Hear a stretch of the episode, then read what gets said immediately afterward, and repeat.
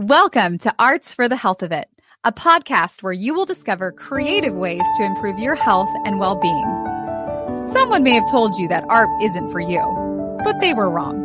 Anyone can create arts for the health of it. No talent or experience necessary.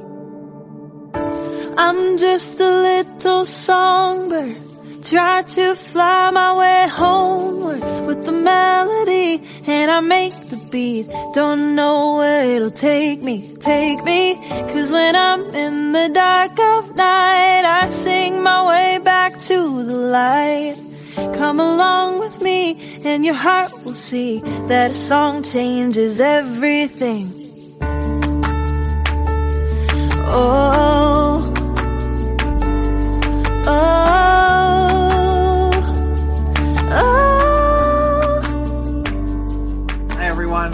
Is Arts for the Health of It. Every time I I say that, I look down at the logo on our screen when we read this, just in case I say it incorrectly. We've been doing this 20 some episodes and I'm still doing that. Uh, but I am your host, Richard Wilmore. And I'm your host, Constanza Roeder. And I I think we, this is such a cool episode. Um, we got to talk to Dr. Hassan Tetteh, and he is a, a surgeon, but I feel like we've all had an experience with a doctor or a healthcare provider where we didn't really have a good experience where we felt like we really weren't listened to um, or whatever fill in the blank. It just wasn't a great experience. Um, and I, I like i was telling richard after this i was like oh, I want Dr. Tetteh to be my doctor. Like he he is committed to um, humanizing healthcare and he talks about the importance of arts and humanities um, for uh, doctors that are studying medicine, people going into the healthcare field, uh, the role that it plays in in our health and well being, um, and then yeah, he wrote a book about it. Multiple books. Multiple and books if you uh, listen to the end, you can find out how you can win a copy of one of those, which yes. is very exciting. Um, yeah, it's called The Art of Human Care. It's a whole series. He has a podcast about it. It's he's I think we talk a lot about like if people only knew, if people in the hospital only knew, like and he's he's in it and he's doing it and he's been doing it since day one, which hmm. is really like he was so ahead of the curve. I love talking to people like that who were just doing it way before it was cool, you know? Yeah, it just wasn't a natural extension of his of him his of him yeah he was an artist before well we don't want to give away all the all the plot points but it's it's really fascinating his um his journey and how that how his human experience his personal human experience has informed um his care of other humans yeah and like we said, he's a he's a heart and lung transplant surgeon. He's a U.S. Navy captain, an associate professor of surgery at the Uniformed Services University of the Health Sciences. I'm telling you, everyone loves long titles in the medical field. And he's an adjunct faculty at Howard University College of Medicine and University of Maryland Medical Center. And he's the author of the Art of Human Care book series, and also he has a new podcast, uh, The Art of Human Care, with, and then where he talks to kind of like we do. Uh, which is really cool. I love that people are talking about it. That's the whole goal. So we're going to take a break because we, of course, forgot to do that. And then we're going to come back after that. We'll be right back. Whether you consider yourself a musician or not, music is all around us and it affects our everyday lives. Whether it's background music influencing our shopping habits in a store, organ music adding the vibe to a baseball game, or a playlist convincing us to keep going on that last mile of a run. I'm Mindy Peterson, host of the podcast Enhance Life with Music, where we take a holistic look at the power of music in our everyday lives through the lens of science and health, sports and entertainment, business, and education. You can find me and Enhance Life with Music at mpetersonmusic.com slash podcast or wherever you get your audio. Unleash the power of music. Make your day richer with The Richard Wilmore Show. Meet amazing musicians, talented actors, brilliant authors, hilarious comedians, and the most creative people in entertainment. Download the KP Media TV app to watch on Apple TV, Roku, and Amazon Fire You heard it here first. um, I loved what you said right at the be- kind of before we started recording that any chance I can I can get to talk about arts in healthcare, I'm going to take. Yes, and more specifically, the healing power of art. Yes. Mm. Yeah, absolutely. Well, can we just start there? Can you tell us a little bit about your background and Well, yeah. how you came to how art I- and healing? how to come to art and healing. So as I as I mentioned, I shared with uh, you all that when I was uh, a, a young uh, young uh, teenager growing up in New York City, I I was a graffiti artist. I've just really always loved art, and uh, graffiti art was sort of our means of expression back then. And uh, I wanted to go to art school. I actually worked really hard on this portfolio, and um, uh, you had to take a test at the time. It was Art and Design High School in New York City. It still exists, and uh, you had to take pictures with you and your portfolio, but you also had to draw uh, both a live and a still object. Uh, and I got accepted. And I was really excited. I wanted to go to art school, and uh, my dad was like, "Nope, you're not going to art school. you're going to go to science and engineering school instead." So uh, I, you know, I have this uh, inner artist in me that's always dying to get out. You know, so I did go to art. I did go to engineering school and science school, and uh, sort of majored in biochem because I had immigrant parents, and immigrant parents want their children to become doctors. So I became a doctor. Congratulations. yeah, thank you. Oh, by the way, I became a doctor. But um, you know, all throughout my career in medicine, uh, the arts have always played a, a- great part in not only uh, personally enriching my life, but uh, I've seen it, the healing power of art uh, just transform patients. You know, whether they're listening to music, um, they have uh, you know art in the walls everywhere you go in hospitals. You see sculptures in you know these hospitals, and and uh, if you think about uh, you know my background in the military in particular, I do know that there is a very powerful and very uh, effective healing arts uh, program that has been uh, you know something that has uh, infused in the lives and uh, and been infused in the lives of a lot of veterans and and has been a source of great um, uh, empowerment and enrichment for them. So I, I saw that aspect of it. I, in fact, I submitted some of my art pieces uh, to several of those exhibits over the years. So Oh, that's awesome. it's really uh, powerful. Uh, and then most recently, I will tell you, um, I got a chance to, you know, sort of experience art uh, and its healing power, you know, firsthand just a couple days ago uh, here in uh, Washington, D.C. on the National Mall, right on the sort of the shadow of the Washington Monument. There was a huge exhibit um, for COVID uh, 19 uh, patients, all of the um, uh, folks that have uh, regrettably passed away. Uh, Mm. and an artist had created a, a, a- a sort of scene where there was a white flag representing each one of the souls lost. Over 700,000 flags Mm. spread across the the mall um, and configured in such a way that they uh, were having each flag being dedicated to individuals, and you could dedicate, you know, personal, uh, you know, notes and reflections, uh, and you could see this sea of flags, but you also saw all of the people just stopping and reflecting. Um, maybe some that have lost family members, some that probably experienced COVID themselves, and probably some that had no connection but were just standing there appreciating this visual display of this artistic expression that you know in and of itself had an impact on you know on uh, each individual that was sort of taking this in just like i was. And um, it was a beautiful day on sunday. The, the weather was great and it was the last day to exhibit and, and i was kind of just taking all of that in. And um, you know it was one again one demonstration of how powerful art is and how uh, impactful art has always been, you know, to all of us, whether we, Mm. We whether we're artists or think we're artists or not. You know, I think art at its very core uh, was and still is, you know, the um, foundational means of expression for human beings. Mm. So. Amen. We believe that too. When did it go from because you were you said you were artistic at an earlier age. When did it go from just making art to making art for health? Yeah, good question. Um, well, I think that uh, certainly has been um, probably an ever present part of my existence. Uh, when I was an undergrad, uh, this is well before being a doctor, of course, I uh, I uh, unfortunately had a very significant illness. I had uh, bacterial meningitis, almost passed away from mm. that experience. And I remember through my rehab and, and sort of emerging from that, um, you know, pretty devastating ordeal.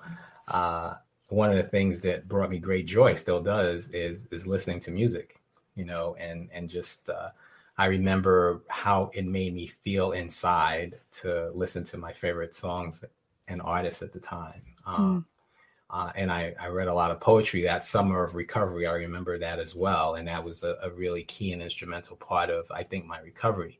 So when you say, when did it start? I don't think it ever ended, you know, with the healing part of it. It certainly became real for me uh, as I, you know, sort of had this expression or this experience of being a, a patient myself and then had this way of um, um, you know being the beneficiary of this expression of art through music through poetry that kind of helped me recover during that time um, and that engendered quite a bit of empathy for me i think as i kind of progressed and went through undergrad and then certainly med school and i became a doctor because i still remember how i felt as a you know a patient uh, and and i also know how i felt as a patient that was uh, being uh, enriched by this art, you know, and music. So sometimes I ask my patients, I say, "Hey, what's your favorite music? What's your favorite song? Uh, do you like poetry? Do you know, what's your do you have do you like art?"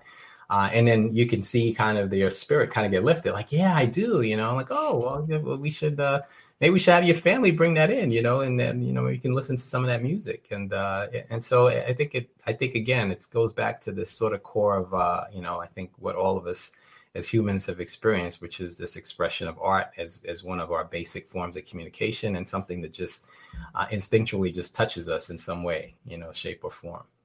Hmm. Yeah.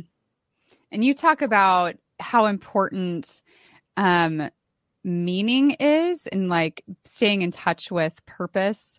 Um, and can you talk maybe a little bit about how that ties in with with the arts? Yeah, so you know, I had the great fortune of working on a book series uh, called "The Art of Human Care," and uh, in that uh, book, I um, I talk about these three principles, which I think are sort of foundational to the delivery and the you know administration of care to another human being. I talk about purpose and finding purpose, um, and I think that's really important because I think all of us, when we lack a purpose or certainly when we feel we have a purpose we are just so inspired you know to to want to live and to want to live with passion. And i think that's really important i talk about personalization because i know that in my practice is really important to personalize the care that i deliver to a patient to that specific individual. It's not like a cookie cutter approach to kind of delivering care. Everyone is going to be unique in their needs and their wants and their desires and quite frankly what's going to be best uh, you know to address their their um, their concerns and their their health issues. Um, and then finally, uh, the other one is partnership, and partnership is really important because all of us as patients, I think, um, you know, we're seeking the healthcare profession as a way to sort of have a partner in this journey of getting better or feeling better or addressing or taking care of an illness or sickness that we have. Um, and in life, you know, nothing great is really achieved as an individual. You always almost need partners you know whether it's a band if you're doing something uh, in terms of creating visual arts uh, if you're teaching of course your your partnership becomes your infrastructure of your school uh, in business. You need a team to really accomplish anything great. So i think this mm-hmm. partnership is really important. But coming back to your purpose um, you know and and how that ties into art for me um, and health uh, sort of all together. There's a one of these very famous quotes that um, I often refer to, and it's uh, it was by uh, an individual uh, who uh, was physician to Alexander the Great. So it's a very old quote. Herophilus of Chalcedon, and he said, "When health is absent, I'll just you know kind of tell you the first sentence. When health is absent, wisdom cannot reveal itself." Art cannot manifest. You think about just that, like art cannot manifest. So when mm. you're hmm. not healthy, you can't produce art. Um, and then at the same time, you will have the opportunity, as I'm sure you guys have, to talk to an artist and you ask them where did they get their inspiration from? Where does their sort of muse come from? And sometimes they'll tell you it came from pain, it came from suffering, it came from, you know, this place when I was in my life where I, I wasn't, you know, wasn't feeling well. And then, uh, and other times, you know, you get a different expression of that art when they're like, I was just inspired. I felt great. I felt like this, you know, elation. So health and art, I think, are inextricably connected in that. Mm. Depending on what your emotional state is and where you are, sort of in your mind and your psyche, and what's going on in your life, and what those sort of environmental factors are, I think that impacts and influences the art that's ultimately produced. Uh, and I think every artist has their story. You know, a lot of it is coming from that pain and that place of suffering, but it's also coming sometimes from that place of joy and that place of elation and accomplishment and fulfillment and celebration. And um, and and that's why we have art all over the place because every human being is going to go through all those emotions. Mm. and just give it's us unavoidable, right? It's unavoidable, correct? I think it's the human condition absolutely at play when you started working and practicing or uh, having the arts as part of your practice was that always like this is what i need to do? Like was it just from day one you were like no i'm going to integrate the arts into what i do or was that like how did that come about? Yeah that's a great question. I i think instinctually it was right? Because even as i was studying like most people do i would listen to music. I would listen to classical music sometimes if i was in depending on the mood I was in, sometimes I'd listen to hip hop or I'd listen to jazz or I'd listen to country music sometimes, or sometimes I'd hear someone else listening to something that I had no idea in terms of what genre that was. And I would ask them if I was in like, hey, what do you listen to? That sounds interesting. So that was always part of my just routine with just habitually studying and, and just kind of recognizing that music helped me to retain information better. So that just became a natural thing. Um, but to answer, you know, your question, of as I matured and I went into surgery, that's my my specialty is actually thoracic surgery. That specialty of of, of um, you know heart and lung surgery and everything within the chest. Um, it, it, became very clear to me that surgeons and, and, especially surgeons, I think, are practicing both an art and a science when they operate. Hmm. You know, no two surgeons really do things exactly the same. We do things sort of the same, but not exactly the same and it was that creative sort of um, latitude that really attracted me to surgery when i saw surgeons operate it was just the elegance of how they tied a knot the how they cut skin how they sutured how they put things together how they you know dissected that to me was just this attraction it was like a magnet it was like wow look at how they're infusing this you know very you know incredible artistic expression in the in the actual conduct of surgery Hmm. Uh, and as I learned from my different mentors, it was almost like, you know, being in this buffet, I would learn a little bit of this from that person. I take a little bit of that from someone else. And then I kind of fused it into my own style of operating, which became my own unique form of surgical expression, which is, if you think about it, almost exactly what artists do. Right? They, yeah. they, they, you know, there's, there's, you know, you've heard the you've heard the term "steal like an artist." Well, you steal like a surgeon. You take a little bit of, of all of the things and the, you know, the elements that that you believe will will will help you kind of come into your own practice. Uh, and I think artists do that all the time. I mean, if you you know, read the bios of, of the famous artists or even the not so famous artists, they'll tell you, uh, you know, and they'll confess, yeah, I was inspired by this artist. I I learned from that person. I stole, you know, a little bit of the technique from this person, and I and I made it my own. I mean, I think that's that's that's really what art is about as well.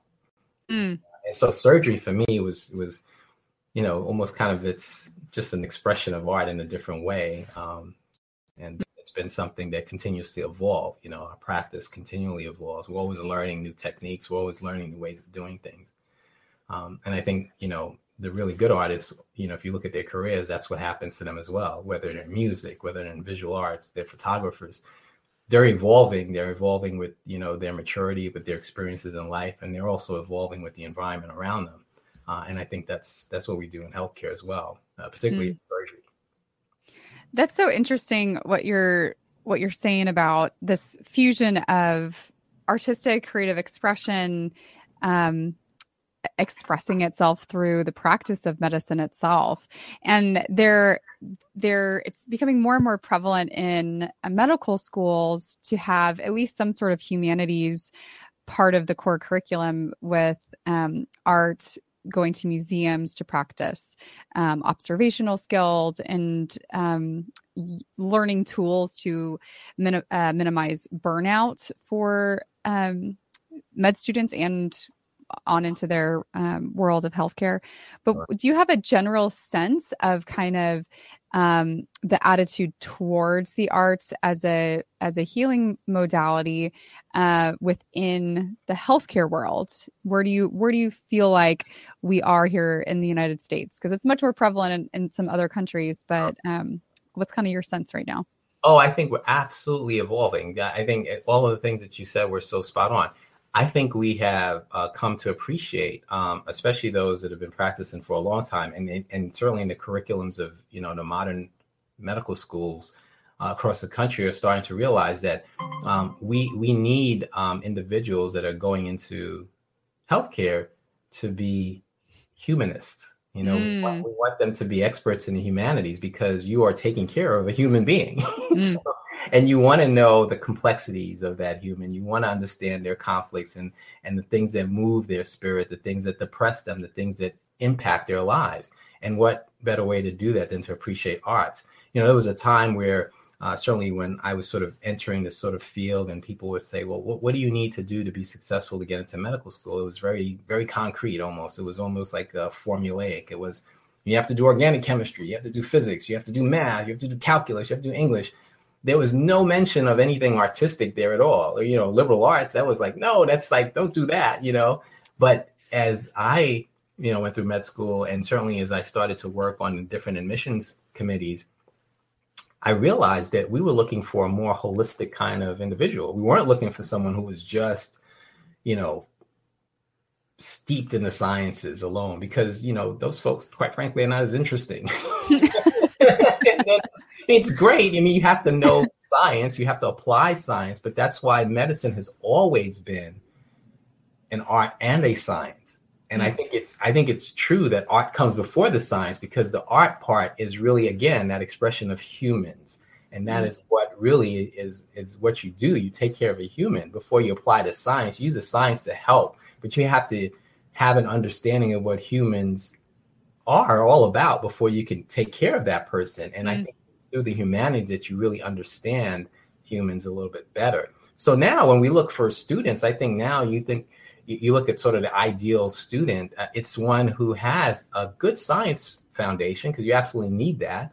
But it's also someone who's had some life events, someone who has experienced the humanities, you know, maybe through their experiences, or maybe they have studied that. They're probably, you know, a philosophy major who happened to, you know, also do very well in sciences. And and now you're talking to a much more interesting kind of person who now I think has a more global, comprehensive perspective that is going to enhance and improve their sort of application of the science of, of medicine to their you know future patients.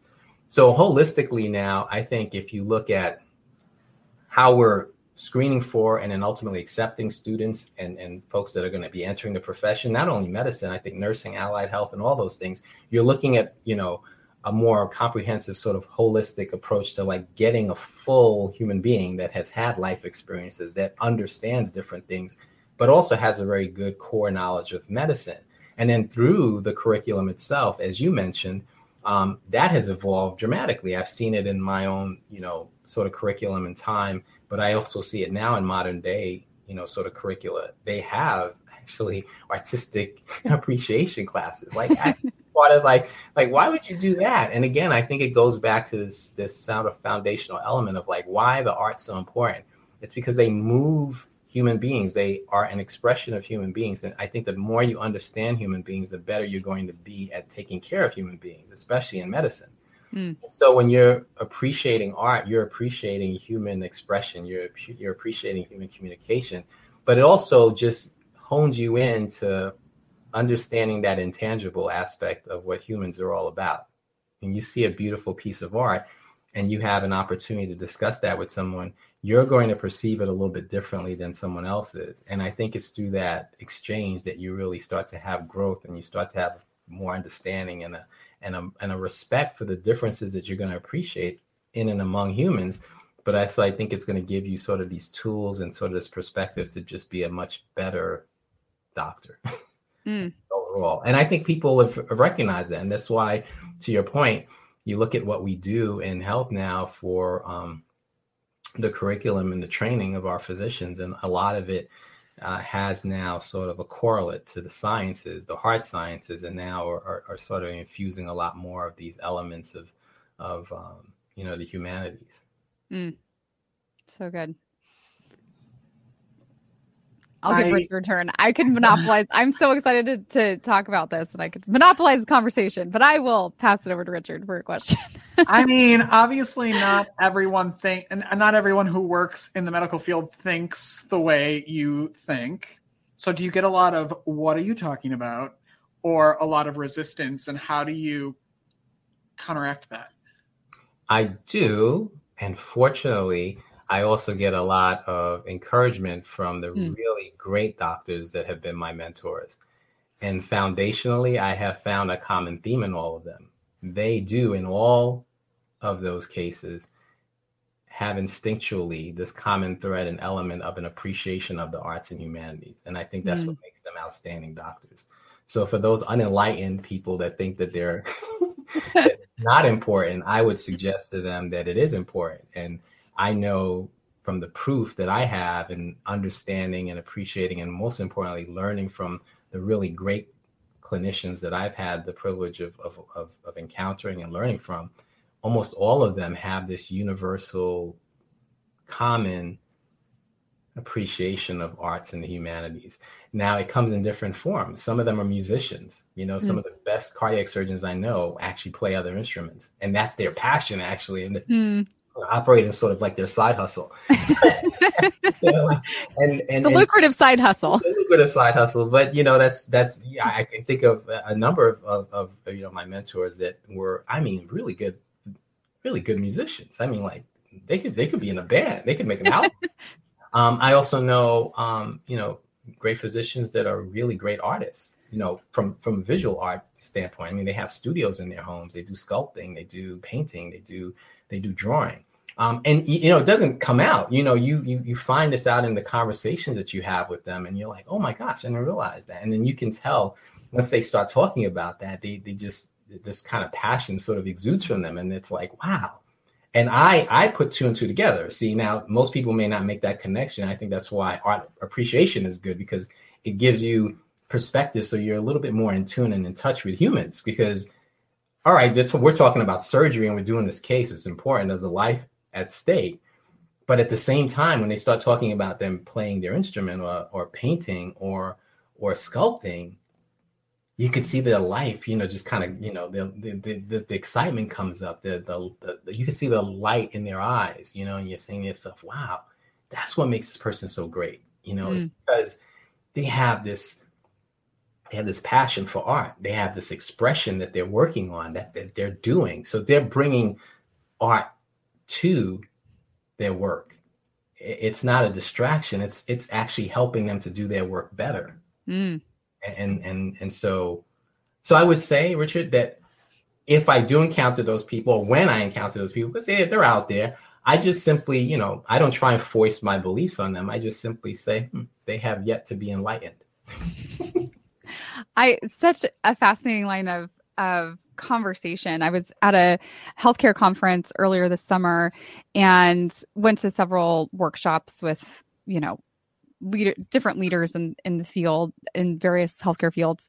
Um, and one of the big topics of discussion and i think i mentioned this on a previous one of our previous podcasts but one of the one of the t- main topics of discussion um, was the issue of patient compliance mm. that they had all this great medical technology but they could and they like knew the right answers whatever um, but they the patients just wouldn't do what they said and i you mentioned earlier that the arts move us and i had a patient once that um, would love when i would come and play music for him and he described it one time that uh, music is the internal combustion engine of motivation.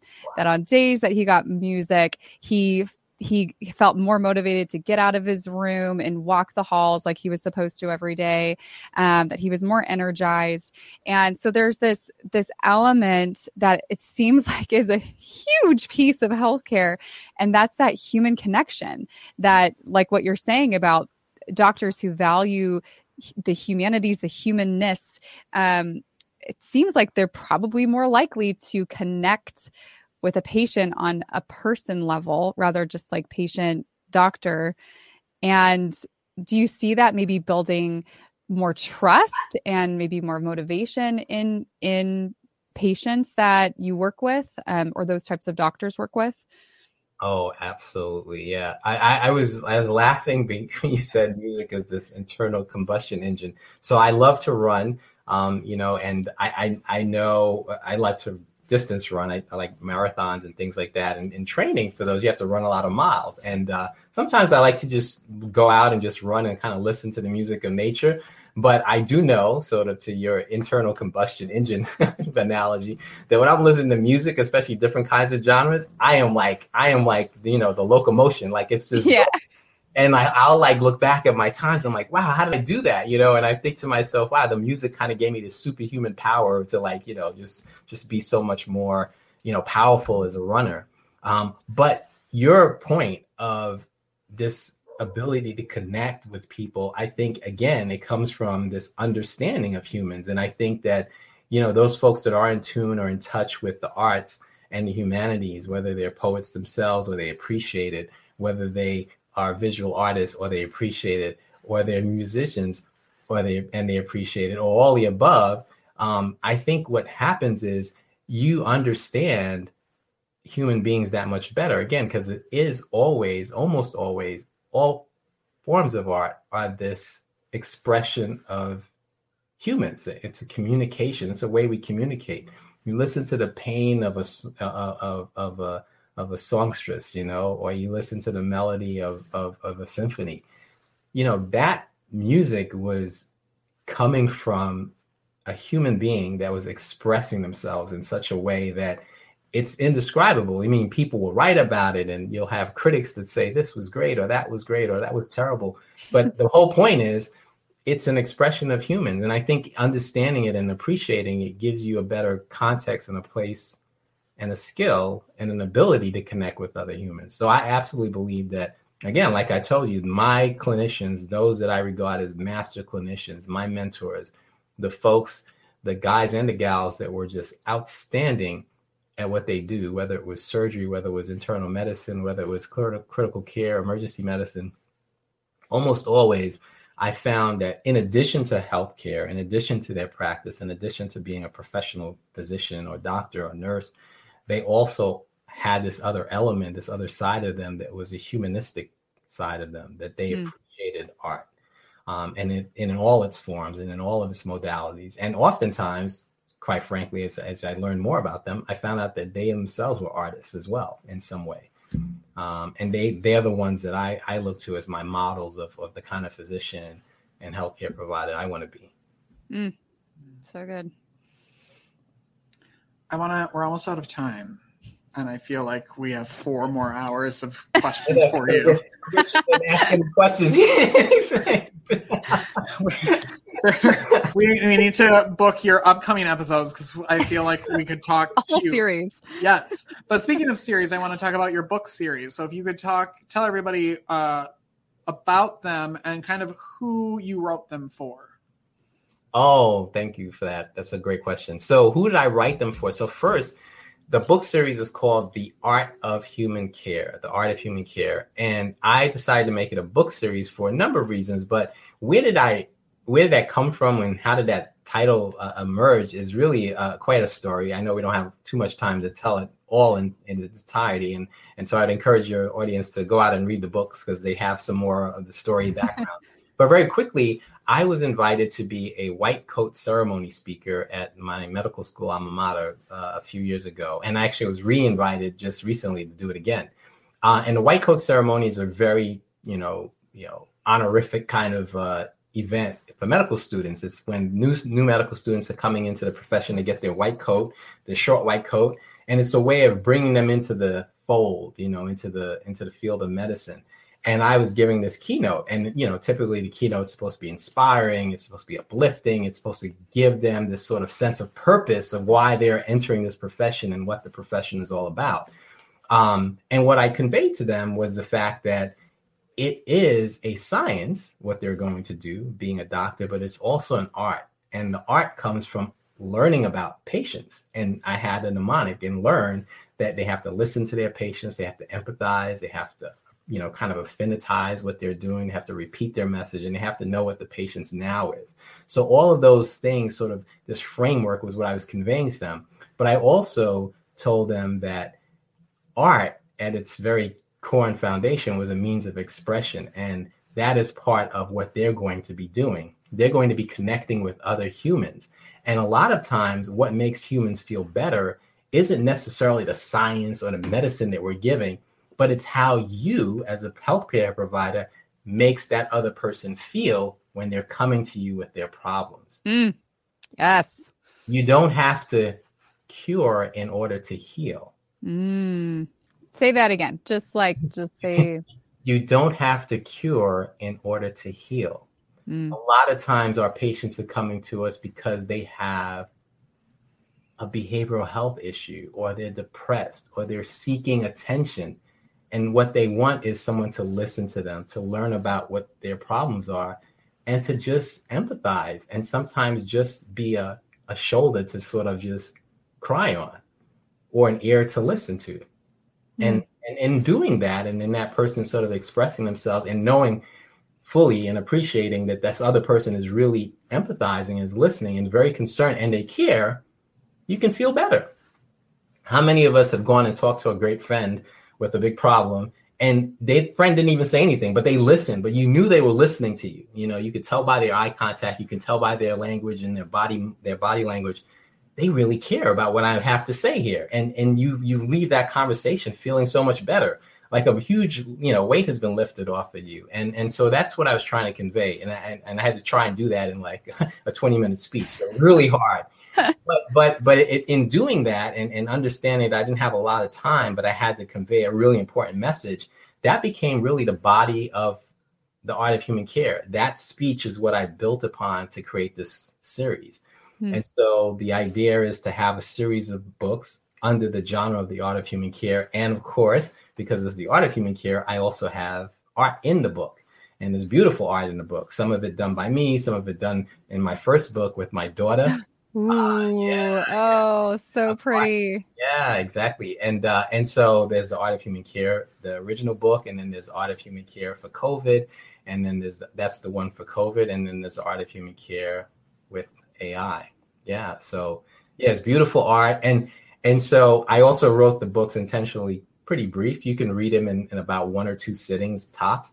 Um, but I also recognize, you know, I can't help but be on this podcast and not say a picture is worth a thousand words. So there are lots of pictures in those books. And so if you think about, you know, the novel or the books that you have in the Art of Human Care series, there are thousands of pages because there are lots of pictures in there. Aww. Each one of those is worth a thousand words. Oh, I love that so much. Oh, there's like so much I want to dive into. Um, uh, if very briefly, I if you could just uh, you were talking about how important connection is with um, between healthcare workers and their patients, and I feel like a lot of people go into medicine with that goal in mind, yeah. and then the system doesn't support that type of work like because it takes yeah, time. people think it takes too long yeah. Well i have a way of addressing that too and i talk to medical students and certainly in my own practice too i realized that you know listening to patients doesn't really take a lot of time. One of the things i talked about in conveying you know this message to the white coat ceremony sort of audience and the way i write it's written for you know certainly those in healthcare but i think the themes are universal again because there's art in it. So anybody can appreciate you know the books ideally. Um, but yeah for that that healthcare worker that healthcare sort of audience that is under a time constraint is pressured is sort of in this sort of machine of like get the patient in get the patient out what i try to do is just kind of give some perspective. You know in healthcare they've done studies on this that it takes the average patient when they're engaged with a healthcare provider, whether it's a nurse or a doctor, um, not very long to be interrupted.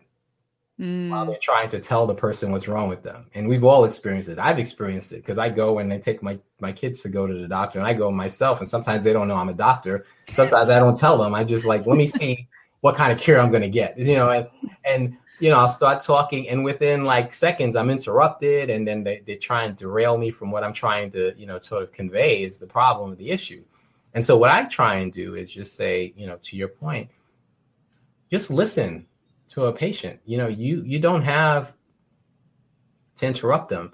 And you know what? In a, in in almost typically in less than two minutes or so, two minutes. That's not a long time. They'll tell you everything that they you need to know so that you can understand how to best take care of them.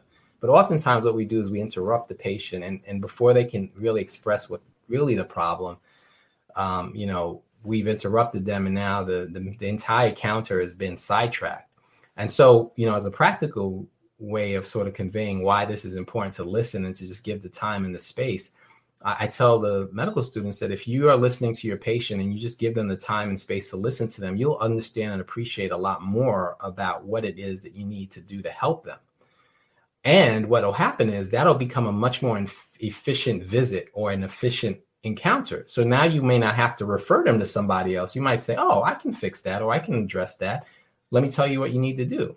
And now that person is like resolved. The problem is resolved, and they probably won't have to go make another appointment or go see someone else or go see someone else and have to rehash and relive their whole story again because mm. they'll get interrupted there and then get referred to somebody else. So I think it what happens is there's this um, counterintuitive way of thinking about you know how you approach the patient and say you know what I am going to give the patient all the time in the world even though I know I don't have that time but in giving just them the time and the space to at least get their story out and their message out, which won't take very long, you'll actually make it a lot more efficient, you know, in terms of their visit and and their need to sort of have to come back for something that was never or even initially addressed the first in the first place. Mm, such a good answer. I love that, and so such a good practical, um, applicable uh, way to move forward in that. I love it. I have one final question. What's the last creative thing you did? Ah, the last creative thing I did. it's poetry. Ooh. yeah, yeah. I'm actually last like literally like last night. I'm working on I'm actually working on a story. I have to give uh, I've been invited by a colleague of mine to give a um, a story, to tell a story in in a, in a work he's doing. It's called uh, it's called Tellers. And so it's going to be in October, later in October, um, in uh, in New York City, and uh, he's recording it, and he's asking storytellers, and I'm, I'm one of the storytellers to to tell a story, and part of my story is going to be a, a, a you know telling a poet, tell, telling telling some poetry or reciting some poetry. So I was working on poetry and just kind of working through that because I want to have it, you know, memorized. I could deliver it and you know have it have it good. So yeah, I was thinking about that and I was I was writing it down. I'm just kind of like, you know, putting on the final touches. So I'm pretty excited. So I'm going to tell a story. That I'm going to go into a little bit of reciting. Oh. And and I'm I'm I'm I'm also working on this too. I'm telling you too much. So hopefully it, won't, it won't be a spoiler. But I'm also I'm also um, thinking about having a part of. I only have I think I have 12 minutes. Uh, I'm also thinking about you know in my story and and through and and telling my my poetry that I might have a moment where I could have uh, a colleague of mine, you know, do a little song, like a very like brief acapella, and at the at sort of the critical moment of like the the sort of the height of the conflict of the story to help us bring some resolution to it. So I've been thinking about all that. So that's my that's my last creative act. I was just doing it last night. Awesome. Yeah. That's so cool. So I got a, a little bit of work ahead of me. Stanzi, do you have any final questions? No, yourself? No. Just cut me off. okay. Well, promise us at least that you'll come back at some point and oh, talk absolutely. more. Absolutely. I love this. This was awesome. This okay, is one good. of my favorite topics. So awesome. Health, yeah, definitely. You, you, can go to heartsneedart.org slash podcast for all the notes today, including how uh, you can connect and how you can uh, win a signed copy of one of your books. All right. So all right. for that. Uh, make sure you subscribe wherever you're watching or listening, and we will uh, see you next week, everyone. Keep creating. Bye. Bye. Thank you for listening to Arts for the Health of It, a podcast produced by Hearts Need Art Creative Support for Patients and Caregivers in partnership with the National Organization for Arts and Health. You can help others learn about the healing power of the arts by subscribing, sharing, and reviewing the podcast wherever you listen or watch. The podcast is hosted by Richard Wilmore, co-hosted by Constanza Rader. Our theme song, Songbird, is written and performed by Natalie Lane. Visit heartsneedart.org to learn how you can support our mission to create joy with people facing life-altering health challenges. Join us next week to learn more ways you can create arts for the health of it. The views expressed on this podcast do not necessarily reflect the views of Hearts Need Art, their staff, board members, or other affiliates. All content is created for informational purposes only. This podcast is not intended to be a substitute for professional medical advice or to diagnose and treat any health condition. Always seek the advice of your physician or other qualified health professional with any questions you may have regarding a medical condition. Never disregard professional medical advice or delay in seeking it because of something you heard on this podcast.